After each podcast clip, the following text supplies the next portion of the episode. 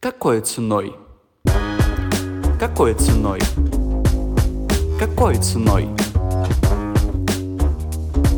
Какой ценой?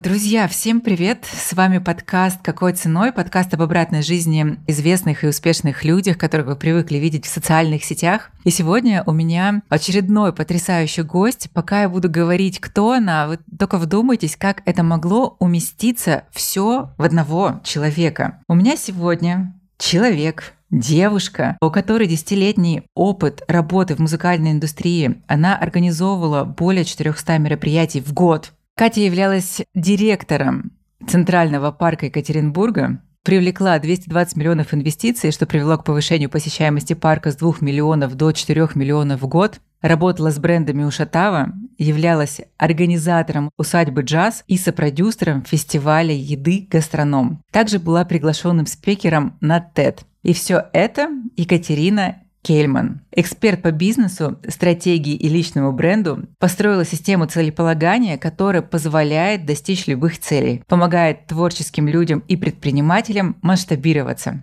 Катя, привет. Привет. Это все ты. Я хочу, знаешь, что у тебя спросить? Вот э, пока я изучала, пока я тебе читала, еще раз читала и читаю сейчас, мне хочется спросить, ты предполагала, кем ты будешь в будущем? Или как вообще начался твой путь? Ты знаешь, э, у меня не было четкого плана действий. Единственное, где-то в возрасте 11 лет у меня было две гипотезы. Я хотела быть или кардиохирургом, или рекламой заниматься. Вот, у меня э, Были такие идеи. У тебя тоже такое, да, сочетаемое, несочетаемое вместе, но, э, скорее всего, закрывало твои какие-то потребности или как? Ну, я думаю, что это было... Э, ну, то есть врач — это была идея помогать людям, а реклама, я не знаю, ну, видимо, какое-то мое призвание рассказывать про что-то классное, доносить ценность. Я по-прежнему этим и занимаюсь. А вот расскажи, пожалуйста, как начался вообще твой путь? Как ты поняла, что я пойду работать в концертную организацию? Или это как-то само собой прошло, и все потихонечку начало складываться так, что привело тебя, например, к парку? Это абсолютно само собой произошло. Я до того, как пришла в музыку, работала уже в нескольких местах.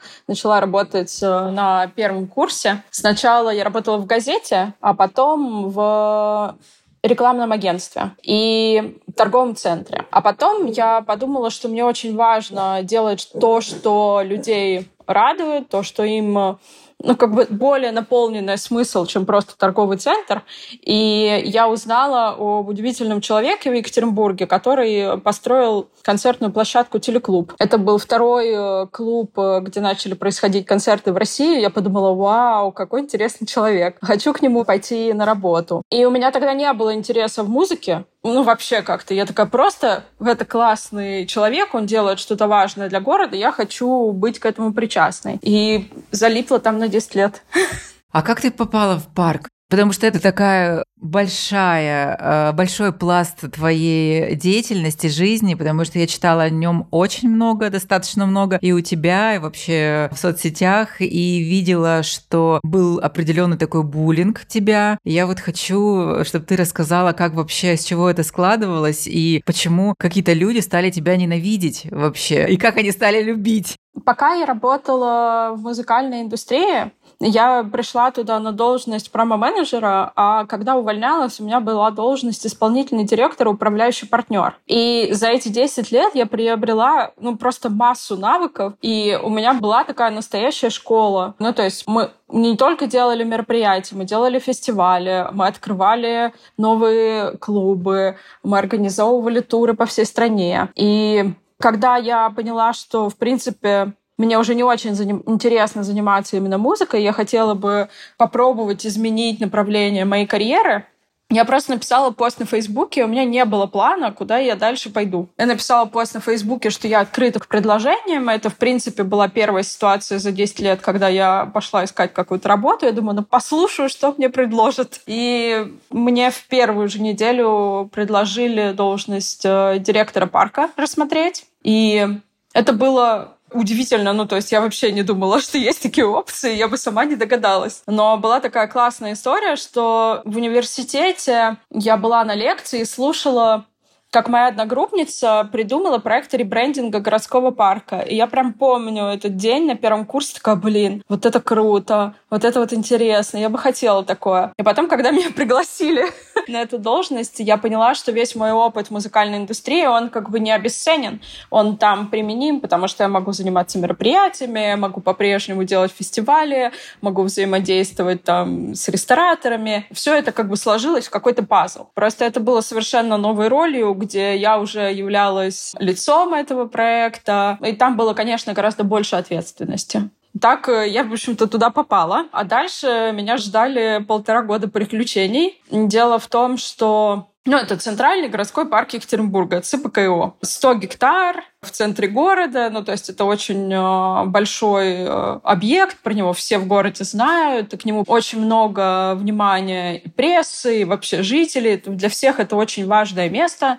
Я сама его обожала и вспоминала, как я в детстве там гуляла. И он был в достаточно печальном состоянии. Такие, знаете, последствия бизнеса на коленках э, из начала 2000-х. Вот. Хотя у парка огромная территория и большой очень потенциал. А я хотела изменить его, и сделать это третьим местом, сделать это современным общественным пространством, сделать тот самый редевелопмент. Но у меня не было просто большого бюджета, как это обычно происходит с крупными общественными пространствами, когда есть проект, есть бюджет, э, и складывается, естественно, реновация любого такого объекта. А у меня не было таких возможностей в тот момент, и я решила не ждать, пока они появятся, решила попробовать действовать иначе и пошла за инвестиции к бизнесу. Но по дороге мне пришлось поменять очень большой пул арендаторов парка. И, собственно говоря, они меня и булили, и писали вот эти все слова на заборе, потому что отказывались уходить э, и отказывались э, менять условия, на которых нужно было продолжать работу в парке. Я скажу для наших слушателей, что в парке ЦПКО стоял огромный забор, вот эти советские бетонные заборы, на котором черными буквами было написано «Кельман э, свинья продала ЦПКПО». И, слушай, это были люди, которые ты сказала, что вам не по пути в развитии парка. Ну, это дом, это как бы моя гипотеза, скажем так. Я доподлинно не знаю, кто это сделал, но это был э, прикольный день, потому что мне позвонили мои коллеги, говорят, Катя, пожалуйста, не расстраивайся, тут такое случилось, мы сейчас все закрасим. Я говорю, ребят, вы что? Сейчас ничего не трогайте, сейчас я приеду. А я была на совещании в администрации города. И я приехала, сфотографировалась и просто выложила это в своем блоге. Я пиарщик по образованию, понимала, что как бы такой инфоповод угу. упускать как да, бы грешно. И э, долго думала, в общем, про то, что нужно написать, но пост очень круто зашел, э, было сотни репостов, огромное огромное количество поддержки, внимания, прессы, и я получила намного больше поддержки в рамках этой работы, чем буллинга и какого-то хейта. Потому что горожане ну, как бы эффект э, от того, что я и команда делаем, был настолько очевиден, что там было очень много любви и поддержки. А расскажи, это то есть э, ты слушаешь твою историю и понимаешь, что кажется, что любой человек может сделать что-то большое. Обычно, знаешь, говорят, если вы не имеете там достаточно больших денег или не, не сидите там в Госдуме, какие-то огромные проекты вам никогда не дадут. Сейчас, слушая твою историю, я понимаю, что обычная девчонка, которая работала с концертами, стала директором, при этом то, чтобы поняла, что там все происходит на коленках, пошла за инвестициями, привлекла все же эти инвестиции, парк расцвел. То есть, по сути, любой может быть любым. Я думаю, что да. Я думаю, что это вопрос только веры и желания того, что ты хочешь делать. Я не очень много думала, но как бы соглашаюсь на эту работу, честно говоря. То есть я просто такая, блин, это же так интересно. Я действительно хочу, чтобы парк изменился. Я верю, что у меня получится. Я обладаю интеллектом, хорошими намерениями и большим опытом. Я пойду попробую это сделать. Какой ценой? Скажи, пожалуйста, я вот э, читая, опять же, твою биографию, смотря на то, что ты делаешь, э, ты, скажем так, распаковываешь, да, личность, как это сейчас э, говорят, но у тебя это более структурировано. Вообще, когда захожу в чей-то аккаунт, я сразу понимаю, интересно, много ли информации у тебя, это все как-то достаточно структурировано. И, смотря на то, что ты делаешь, какой у тебя уже есть опыт, расскажи, пожалуйста, это больше про путь какой-то, поиск себя, или это какой-то эксперимент больше? Или ты, возможно, пока сама не понимаешь, что это, и идешь по течению судьбы? Я просто иду абсолютно за откликом своего сердца. Вот серьезно. У меня нет и никогда не было стратегии, что хм, сейчас я 10 лет проработаю в одном бизнесе, потом пойду в государственный сектор, сделаю себе, значит, э, личный бренд на этом, и потом я стану наставником. Ну, как бы, конечно, нет, это не было ничем продуманным, просто я влюбилась в музыкальную индустрию, я влюбилась э, в сцену, в артистов, э, в эти эмоции, когда ты стоишь на бэкстейдже и видишь там 6 тысяч человек, которые месятся в Екатеринбурге под Продиджи, это был просто чистый кайф. Потом мне судьба подарила этот подарок в виде возможности повлиять э, достаточно серьезно на главный городской парк. И я собрала фантастическую команду, которая по-прежнему, ну, до сих пор там работает. И я просто думаю, блин, в Екатеринбурге нет классного катка. Я хочу сделать очень красивый, потрясающий, вдохновляющий каток. И у меня были возможности сделать это. Я делала. Но Сейчас я понимаю, что если я помогу тысяче людей сделать какой-то большой значимый проект, эффект от этого будет намного больше, чем я буду продолжать реализовывать что-то сама. А насчет структуры, ну, наверное, так мой мозг устроен. То есть я стратег, я вижу очень большие такие пласты информации, взаимосвязи, и мне это помогает строить крутые стратегии и видеть, э, как человеку развиваться, масштабироваться, как э, там из маленького фотоателье в Екатеринбурге сделать там большой э, проект, ну, как бы, который может вырасти в огромную франшизу. То есть это такое, это встроенная опция стратегии. Это круто. То есть это не развить, да? Я не знаю. У меня только мой мозг есть. Мне сложно себя с кем-то сравнивать. Ну, то есть, наверное, в любом случае каждый человек э, имеет потенциал, и он может его раскрыть там в какой-то доле, да.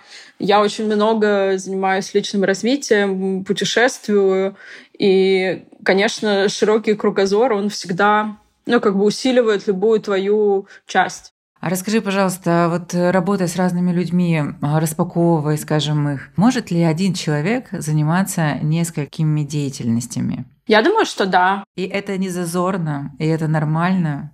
Ну, я вообще не считаю, что это зазорно. Мне кажется, что у нас сейчас настолько быстро течет время, такой этап сейчас, что человек как будто бы успевает несколько жизней прожить, и я вообще за какие-то шифты в карьере, смены направлений деятельности. Моя базовая установка — это то, что очень важно делать то, что ты хочешь. И если это желание угасает, если ты не хочешь больше заниматься какой-то конкретной работой, которой ты посвящаешь 10 лет, то нет ничего ничего зазорного в том, чтобы сменить направление. Для меня вообще важно параллельно заниматься разными вещами. Ну, то есть я так фокусируюсь. Я не знаю, что это, но мне намного проще вести несколько проектов, чем один. Потому что в одном мне становится очень быстро скучно и тесно. Я все спрашиваю разговоры, знаешь, со своей какой-то такой колокольни. Мне тоже было интересно всегда заниматься несколькими вещами. И когда ты в одном, такое ощущение, что ты двигаешься медленнее, чем если ты в нескольких э, проектах, например, находишься. Но я постоянно сталкивалась с такой историей, как да ты на двух стульях не усидишь, да невозможно делать столько дел одновременно. И у меня постоянно происходит этот этап. И сейчас столкнулась с таким, что я достаточно долгое время, около пяти лет, я была очень крутым профессионалом профессионалом в области нутрициологии. Ну и была, и являюсь. И э, нутрициологии, стресса, работа над стрессом. И сейчас я перехожу немножечко в другую деятельность, и с этим столкнулась моя аудитория. Для меня-то это нормально, а вот э, столкнулась моя аудитория, я общалась с разными людьми, спрашивала, а как вам, а что вы думаете по поводу этого и так далее. И оказывается, не одна я такая. Есть люди, которые годами нарабатывали себе аудиторию, а теперь им нужно нарабатывать аудиторию в другой сфере, потому что, ну, как бы тем уже не интересно то. И они как будто начинают все с нуля. Сталкивалась ли ты с такими такими кейсами. Что ты видишь по поводу этого? Может быть, у тебя есть какие-то такие напутствия, знаешь? Я думаю, что люди всегда выбирают человека, в первую очередь. Угу. И не всегда нужно какую-то аудиторию набирать э, с нуля. Ну, то есть, если... Ну, в этом и прелесть сейчас блогинга, потому что ты проявляешься не только там как нутрициолог, да, но и как э, ведущая подкасты, например. Люди тебе доверяют как э, человеку, а не просто эксперту по нутрициологии. Поэтому я думаю, что если у тебя развитый личный бренд, то ты свободно менять на самом деле направление. Тут вопрос, насколько ты действительно погружаешься и можешь давать качественные услуги своей аудитории. Вот, если ты там каждый месяц меняешь сферу и пробуешь себя в разном, то это выглядит, наверное, как э, повод не доверять человеку. Но как будто бы с учетом того, как развиваются сейчас социальные сети, нет необходимости с нуля полностью набирать аудиторию. Интересно. А расскажи, вот э, в твоей сфере я же тоже вижу, что у тебя тоже есть изменения, просто они такие, изменения в профессии, просто они такие э, само собой вытекающие, ну и тоже как бы не особо связаны между собой. То есть ну, создание бренда возможно, но бренды они разные. Где-то фотостудия, фотоателье, где-то бренд одежды, где-то с едой поработали, э, где-то парк открыли и так далее. Вот скажи, пожалуйста, если посмотреть на это все, то с какими самыми большими страхами ты сталкивалась и как ты с ними работаешь? Ой, я э, очень много чего боюсь. Просто. Ну, то есть это со стороны может, наверное, казаться, что я какая-то смелая очень, бесстрашная даже, но это совершенно точно не так. Я очень боюсь публичности и публичных выступлений. При этом... Хотя выступала на TED, Это да? было мое второе публичное выступление, да, я выступала на TEDx. Я давала, я не знаю, сколько интервью, ну, 100, наверное, может быть, 200 в своей жизни, ну, то есть у меня очень много этого опыта, хотя для меня это большой челлендж и страх. И проявляться именно как человек, ну, то есть не давая интервью как директор парка, а давать интервью как Катя Кельман, это как бы две очень разные вещи. Представляя какой-то бренд и представляя себя как человека, это намного более уязвимо. И я только, ну, как бы иду к этому. Вот. С какими страхами я сталкивалась? Ну, я сталкивалась со страхом, что я не найду себе работу после 10 лет в музыкальной индустрии. Я такая, ну все, где, кому я нужна, что, что я буду делать. Я сталкивалась с страхом, с тем, что я не смогу быть предпринимательницей, что всегда после там, 30 условно уже все поздно идти открывать какое-то свое дело, и что я не справлюсь, что я настолько привыкла как бы жить вот в этой парадигме найма, что у меня не получится. Мне блог вести достаточно сложно, и это такая терапевтичная для меня история, хотя я веду блог, наверное, лет с 18, начинала в ЖЖ, и там Инстаграм веду с 2015 года. Но это все еще процесс, как быть аутентичной, как быть сто процентов собой и не надевать никакую маску в общении с аудиторией. А что помогает тебе двигаться дальше? Ну, даже не дальше, а что тебе помогает двигаться в разрезе этого страха? Я очень давно решила, что страх не может определять мои действия. То есть я его вижу, я его признаю, я понимаю, что он существует. Это никогда не может быть причиной для меня что-то не делать. То есть такой, окей, я боюсь. Хорошо, что дальше? Потом я видела очень много причинно-следственных связей в своей жизни, как менялась моя жизнь, когда я шла навстречу своему страху. Какой это всегда давало для меня колоссальный рост.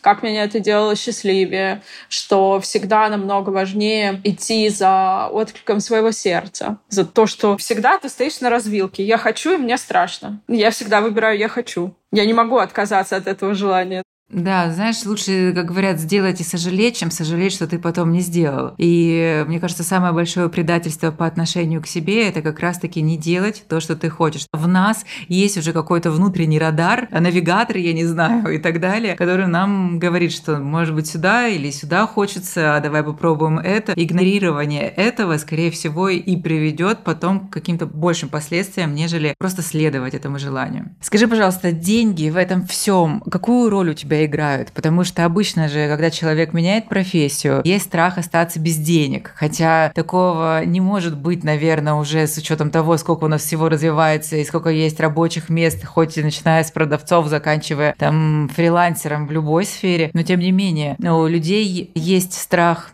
потерять профессию, потому что останешься без денег, больше позволять себе отдыхать, потому что, а вдруг э, денег не будет, или, а возможно, в новой профессии мне не понравится, а я пошла туда, потому что я хочу, и осталась без денег. Вот у тебя есть такой пунктик, как с ним работаешь? Деньги — это, наверное, та тема, которая меня сейчас интересует э, больше всего, и я много исследую эту концепцию. Я никогда в жизни ничего не делала ради денег, ну, вообще ничего. И эм, тем не менее мой доход вырос э, за последние два года в 10 раз примерно. И я не до конца еще разобралась с этой концепцией, потому что, потому что я все еще не зарабатываю столько, сколько я хотела бы. Я вижу достаточно большой внутренний конфликт между тем, что я делаю, что хочу, но я хочу денег. А что, если то, что я хочу делать, не приносит мне должного дохода? Вот. Но я думаю, что это как бы тупая какая-то концепция, и надо найти из нее совершенно другой выход. И это достаточно сложная тема, для меня не до конца понятная, потому что как будто бы люди, которые идут в предпринимательство, ну, такое творческое ради реализации собственных идей, их никогда в этом процессе деньги не интересуют. При этом больше всего, как правило, эти люди хотят много зарабатывать. И это всегда достаточно глубокий внутренний конфликт. Я думаю, вот сейчас много на эту тему. У меня точного, как бы, знаешь, такого ответа, типа, я все поняла, его пока нет. Но я понимаю, что ответ где-то посередине в балансе. То есть ты не можешь не держать вопрос денежный важный не в своем фокусе. Ну, то есть, по крайней мере, как только я начала его держать, у меня пошел достаточно активный рост э, в финансах. Но при этом определять то, что ты делаешь э, только деньгами, как будто бы невозможно.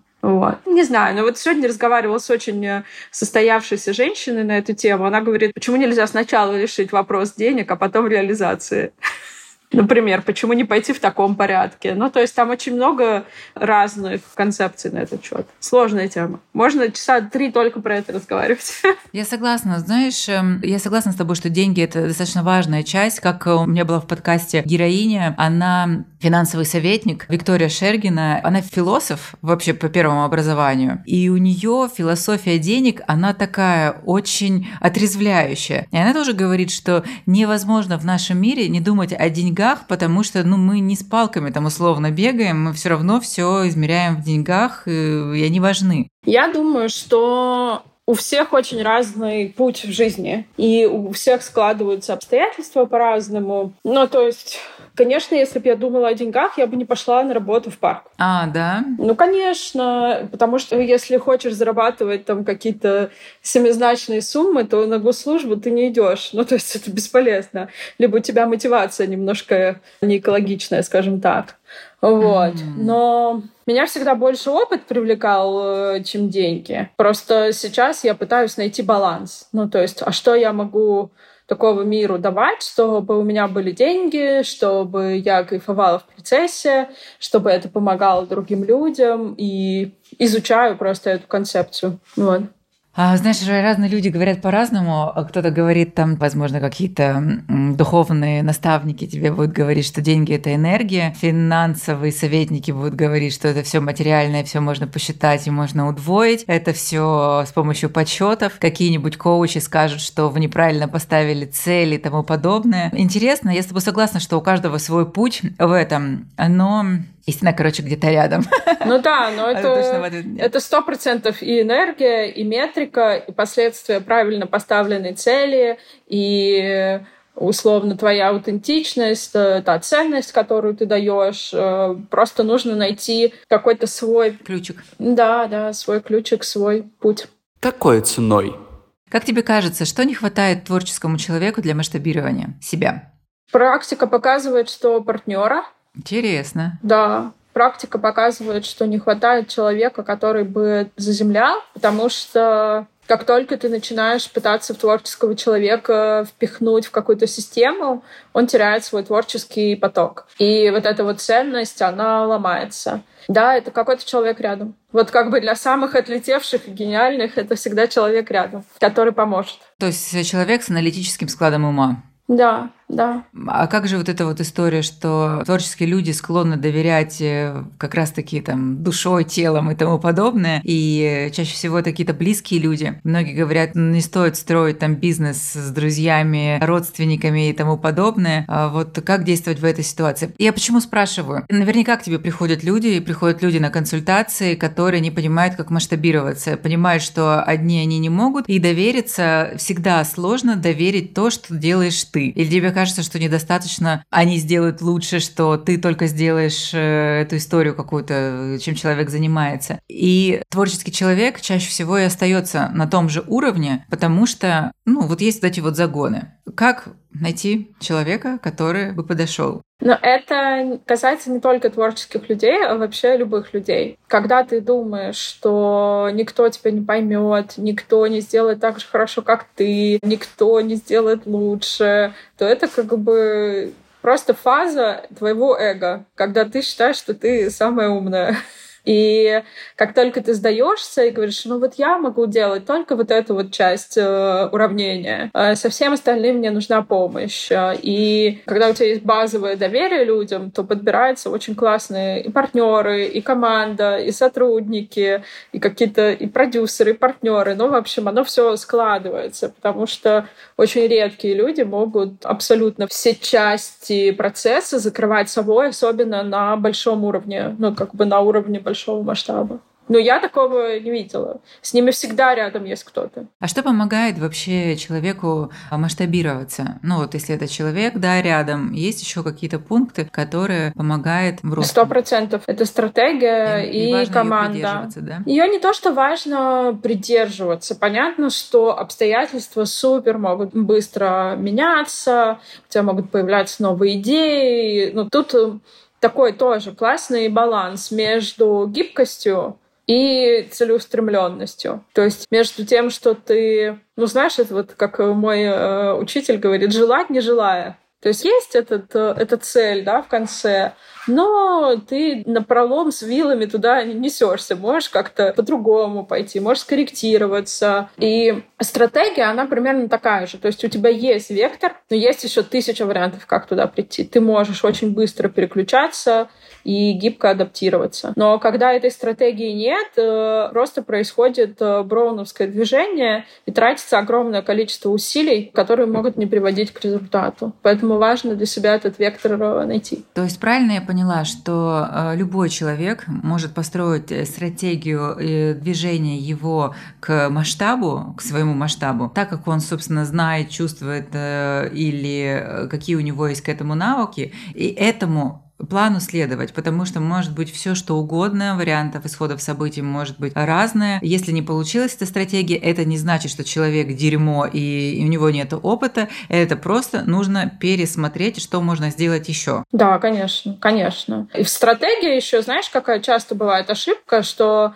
человек такой, я через 40 лет хочу, значит, сидеть на берегу океана в Калифорнии, чтобы у меня было там 600 миллионов долларов на счету. И окей, хорошо. И все. И как бы на этом стратегия закончилась. Типа, а что ты сегодня сделаешь для того, чтобы туда прийти? Там как бы пропуск стоит. Вот. Mm-hmm. Поэтому вопрос, как бы, что ты будешь делать? С... Недавно вот я была на встрече с Аязом, он сказал классную штуку. Что ты будешь делать каждый день по 20 минут, чтобы достичь своей цели? Каждый день что ты делаешь? Что ты делаешь каждый месяц? Ну, то есть вот эта вот регулярность, она в стратегии тоже имеет огромную роль. И ты можешь через три месяца понять, что, у, так моя точка Б, она вообще другая, там, оно меняется в процессе. Но ты не прекращаешь э, эти действия. То есть э, нет универсального плана. То есть, например, э, как люди перекидывают ответственность, наверное, чаще всего, приходят, например, к такому специалисту, как ты, и думают, так, а у нее такой опыт, она сейчас все решит.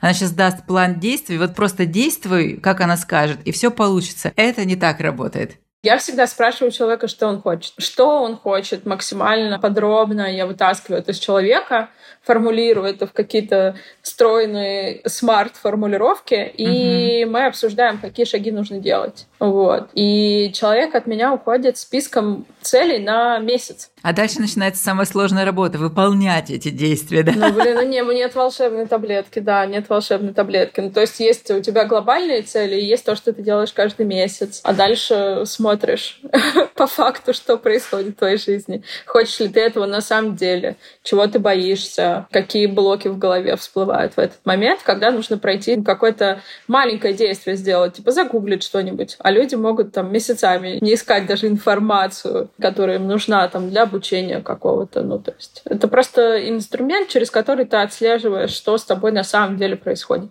Вот есть люди вот такого типа, как мы с тобой сейчас обсуждаем, а есть люди наоборот, которые больше надо делать, больше недостаточно что-то делают, эти вот трудоголики, перфекционисты и тому подобное. О, это я, это я. Вот, э, если мы сейчас тогда говорим о всех людях в лице тебя, скажи, пожалуйста, когда ты чувствуешь то, что ты жертвуешь всем, личной жизнью, возможно, возможно, там своими увлечениями, хобби и так далее, ради успеха, что бы ты сказала таким людям? Я точно не жертвую. Угу. Я очень упорно слежу за тем, чтобы в моей жизни присутствовало все. И я всегда себе возвращаю ответственность за то, что это мой выбор. Я сейчас выбираю это, я хочу этого. Окей. И я себе честно могу ответить, что для меня, значит, остальное не важно. И это про честный разговор с собой. Ну, то есть не впадать в позицию того, что я бедная, несчастная, у меня чего-то в жизни нет. Я такая, окей, я выбрала другое, я выбрала сейчас вести себя именно так. Но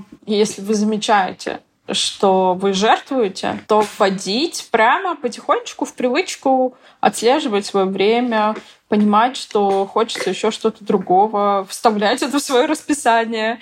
Я реально сначала отдых планирую, а потом э, работу. Короче, как-то больше в контакте с реальностью находиться. Понимать, что времени-то 24 часа в сутках у всех, то есть э, нету такого в твоем опыте, что человек, жертвуя все ради своей карьеры, потом оставался счастливым? Я не знаю, я, честно говоря, давно не разговаривал, не могу припомнить э, людей, которые вот прям жертвуют. Все тратят какое-то количество времени на что-то, кроме работы. Просто часто это какие-то... Короче, фигня какая-то, прокрастинация просто такая, типа, не очень эффективно это время используется или полностью посвящен. Короче, люди очень часто ну, это вот как про тайм-менеджмент, знаешь, типа, научите меня тайм-менеджменту. А вопрос не в том, что у кого-то времени больше, а люди адекватно оценивают свои возможности. Но как бы сколько у тебя уйдет время на какую-то задачу, и ты просто не берешь обязательства на себя, которые впихнуть невпихуемое не получается. И мне кажется, что с трудоголизмом примерно такая же история. То есть человек не совсем адекватно оценивает свои способности, скорее всего. И это даже не про фокус и жертвование вот это чаще всего я вижу такое, что человек просто берет на себя очень много всего, не понимая, что он это не может физически сделать, а ему кажется, что он может, и потом он, значит, с языком на плече выгребает из этого, хотя он ни, ничем и не хотел жертвовать. Он как бы рад отдыхать, рад проводить время с друзьями, с семьей, заниматься хобби. Просто навалилось, ну, точнее, не навалилось, он сам на себя навалил кучу обязательств и не может выгрести из этого Неправильное распоряжение своим временем и пониманием того, что действительно для него важно, в общем. Да, да, но тут э, как бы важнее просто думать про причины этого. Ну, как бы угу. кому-то там, кому то не говоришь нет или хочешь быть героем. Ну, короче, там куча подводных камней и психологических вопросов, которые можно подумать на эту тему. А вот смотри, я обычно встречаюсь э, с таким, что когда человека больше аналитический склад ума, это схемы, таблички вот это вот все, то тема духовности, она, возможно, куда-то проседает. Вот в твоей жизни тема духовности какую роль играет и вообще какое место занимает в твоей жизни? Определяющую. Определяющую. В чем у тебя духовность проявляется? Или как ты познаешь ее? Ну, наверное, это единственное, в чем у меня нет вообще сомнений в этом мире. Это существование Бога и в каких-то законах э, духовных, э, которые определяют все, что с нами происходит. Я практикую атмакрия-йогу. Я не ем мясо сколько? 9 лет. У меня есть алтарь, у меня есть несколько духовных учителей. Я вообще человек очень в этом плане совмещаю в себе массу противоположностей. Mm-hmm. То есть насколько я рациональна и люблю Excel, настолько же я и погружена в духовное развитие. Это очень важная часть моей жизни. Насколько я аналитически подхожу к вещам, настолько же я и креативна. Вот. Поэтому во мне много э, полярных таких частей. И это не смущает тебя? Нет, вообще меня это не смущает. Я просто прожила благодаря тому, что я меняла карьеру и занималась разными вещами, там, и жила на Бали. Я позволила всем этим частям себя проявиться в полной мере. Ну, то есть Екатерина Александровна директор. У меня есть тема субличности в блоге, я рассказывала. Я даже придумала прям образы и имена всем этим частям себя. Ну, то есть... О, классная идея, да.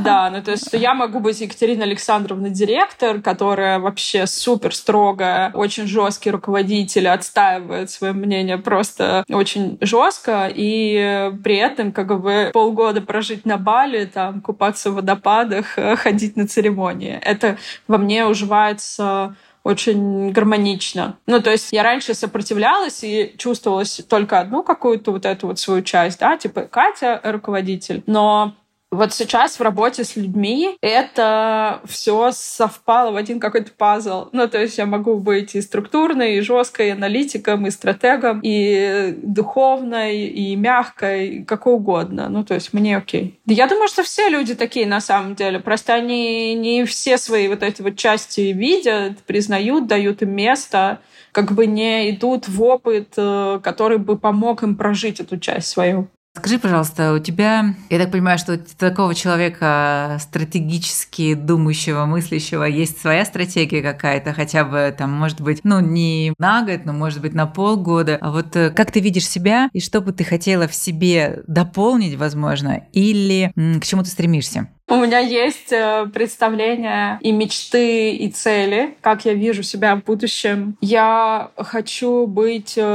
популярной, известной. Я хочу дальше идти в масштабирование именно себя как человека. Мне очень нравится работа ментора, и я хочу по-прежнему в будущем работать с предпринимателями. Я бы хотела, чтобы это в какой-то момент трансформировалось э, в инвестиционный фонд, чтобы я могла поддерживать э, стартапы. Я очень хочу заниматься недвижимостью. Моя большая мечта — это покупать э, ценные архитектурные объекты, и их э, восстанавливать и создавать для них какую-то новую функцию. Я очень бы хотела познать себя в роли мамы, и хочу семью, и хочу детей. Я хотела бы путешествовать и жить в разных странах. И планирую еще изучать себя с творческой стороны. Я хочу быть э, художницей. У меня есть сейчас несколько идей, но это вообще что-то супер такое новое. Но я думаю, что я всегда буду блогером в той или иной форме. Все, что ты мне говоришь, это вообще очень близко, и мне так нравится, что есть такой человек, э, с которым я могу пообщаться и об этом говорить так просто, потому что, ну, вообще в каждом человеке мы же видим что-то про себя, и общаясь с тобой, мне как раз-таки не хватает вот этого честного признания, что «а я еще бы вот это, вот это». Мне кажется, когда начинаю так перечислять, что я похожа на Алену пятилетнюю, которая «а я хочу еще, знаете, в будущем там из лука стрелять, и еще я хочу потом в космос полететь, и еще вот это, вот это» это, вот это. Если говорить на твоем примере, на твоей стратегии, которую ты сейчас только что сказала, своей по жизни, это же не обязательно делать все вместе. Это у тебя есть в планах, и как-то оно из этого само может сложиться, применяя действия к этому. Или у тебя другое видение на это? Примерно так. То есть э, есть вот эта вот рациональная часть, которая заставляет меня делать действия, а есть э, вера в том, что каким-то образом через какое-то количество времени у меня будет несколько объектов недвижимости по всему миру. Я не знаю как, но это незнание не может определить то, что я этого хочу. И у меня были ситуации, когда мне пытались э, близкие люди рассказывать, что мои мечты там это бред, что это демотивирует, но нет, нет, нет, я на такое не ведусь. Я тебе могу, знаешь, все сказать свои наблюдения такие по... Расскажу тебе один такой отрезвляющий момент. Возможно, ты тоже с таким сталкивалась. Как мне кажется, что, возможно, мы просто находимся не в том а, месте, не в то время для осуществления нашей мечты. У меня была давняя мечта, я очень себе хотела что-то наподобие, тоже так подобной недвижимости старого типа, возможно, где-то не, невозможно, а не в России, и здорово бы это было бы, если бы это было возле моря или океана, и сделать из этого гостевой дом на 4-6 семей, но при этом это будет культурное какое-то наследие. Там будут работать люди, кто-то апельсины выращивает, кто-то еду готовит. И была такая идея. Живя в Петербурге, для меня это кажется, что я мечтаю вот как в космос полететь. Понимаешь, ты не знаешь, из чего это сложить, ты не можешь на данной точке об этом думать. И совсем недавно, в октябре месяце, я приехала в Испанию к своей подруге. И она мне говорит, поехали сейчас в гости, я тебе покажу, там а, ребята снимают дом, а у них при доме есть церковь, в доме есть церковь. Называется это Массия, в общем. Можно в, погуглить, посмотреть, что это такое. Я приезжаю туда, я была в шоке, потому что это стоит а полузамок какой-то, принадлежит он городу, но ты у него снимаешь за очень-очень-очень маленькие деньги, 100-300 евро в месяц, а мне еще говорят, что таких несколько есть, и они вообще разбросаны по там Испании, и ты снимаешь и делаешь все, что угодно. И тут же я знакомлюсь с ребятами, которые то же самое снимают, но переделали под свадьбы, вот эти вот э, массии. Кто-то под ресторан, кто-то, собственно, там живет. И я в моменте понимаю, что моя мечта сократилась в масштабе от э, меня до космоса, как от меня э, до вытянутой э, руки. Я понимаю, что это все осуществимо, просто мои мечты сейчас находятся, возможно, не в том месте. Приеду я в какое-то другое другое место, и это все воплотится вот по щелчку. Сталкивалась ли ты когда-нибудь с таким, и понимаешь ли ты, что это все относительно масштабы наших мечт? Да, слушай, на самом деле, вот то, о чем ты говоришь, э, тебя от твоей мечты отделял Google. Ну, как бы, то есть у тебя вот просто очень часто мы залипаем в фантазии о своей великой мечте, и нас намного больше греет вот это вот ощущение того, что когда-нибудь это со мной произойдет но ты не предпринимаешь никаких активных действий для того, чтобы сделать это сегодня. И это опять снова там, а мне типа больше нравится об этом мечтать или это сделать. Вот. И я всегда с собой на эту тему стараюсь разговаривать. Ну, то есть, а что мне важнее на самом деле сегодня? А это иллюзия, это мечта, это фантазия. Я реально готова пойти и начать это делать сейчас. Как правило, реально, что ты хочешь сейчас, ты это и делаешь. Правильно я понимаю, что у тебя есть э, определенные люди, которые тебе в этом также помогают, и что одной это делать, э, ну, наверное, даже... Да, это супер сложно, да, да. У меня есть э, ряд специалистов, с кем я регулярно работаю. Плюс я просто йода саморефлексии.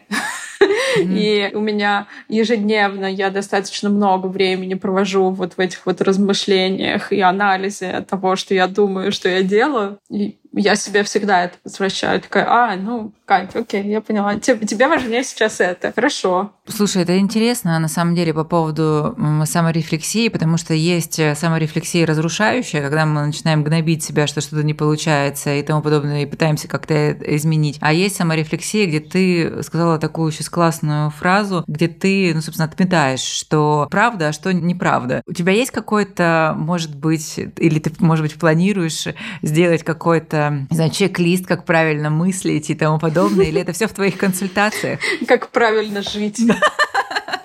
Но вот у меня есть ежедневник, в который я попыталась э, запихнуть эту методологию.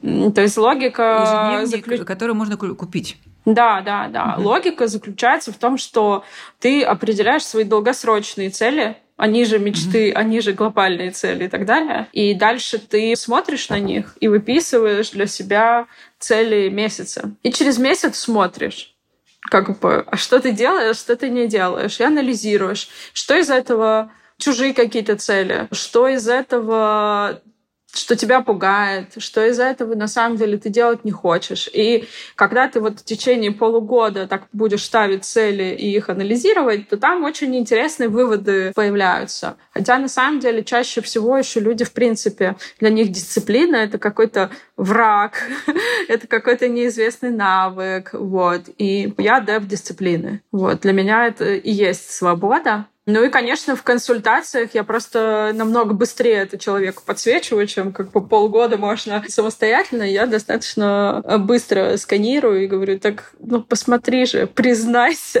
Катя, вот. спасибо тебе огромное за э, то, что ты поделилась э, своим опытом, своим размышлением. Я обожаю общаться с людьми, которые вот такие вот многогранные, потому что, как мы уже со многими другими специалистами выявили, что классно быть многогранным на стыке этого всего и происходит происходит самое лучшее, и какая-то новая формулировка жизни и так далее. Я бы хотела тебе пожелать, даже не пожелать, а дать такую тоже рекомендацию от себя. Может быть, ты это уже делаешь, я еще не увидела, но прикольные какие-то выводы, размышления, саморефлексии записывай, выкладывай. Это всегда очень полезно почитать, спроецировать на себя и узнать, что ты не одна такая. Я тебе желаю стать известной. Э, мне кажется, таких людей только это и ждет. Тех людей, которые считаю, что дисциплина — это и есть свобода. Ты меня сейчас опять вернула в эту фразу. Я почему-то сейчас очень сопротивляюсь дисциплине, но как-то писала пост о том, что это, оказывается, и есть свобода, как я поняла. Когда ты это делаешь, дисциплинированно идешь к своей цели, у тебя нет другой шелухи в мозгу, и ты спокойно делаешь то, что тебе нужно.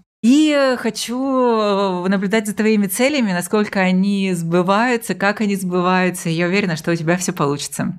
Спасибо большое. Это была прекрасная беседа. Мне было супер приятно и интересно с тобой поговорить. Спасибо огромное. До новой встречи в интернете. Пока. Пока-пока. Какой ценой? Какой ценой? Какой ценой? Какой ценой?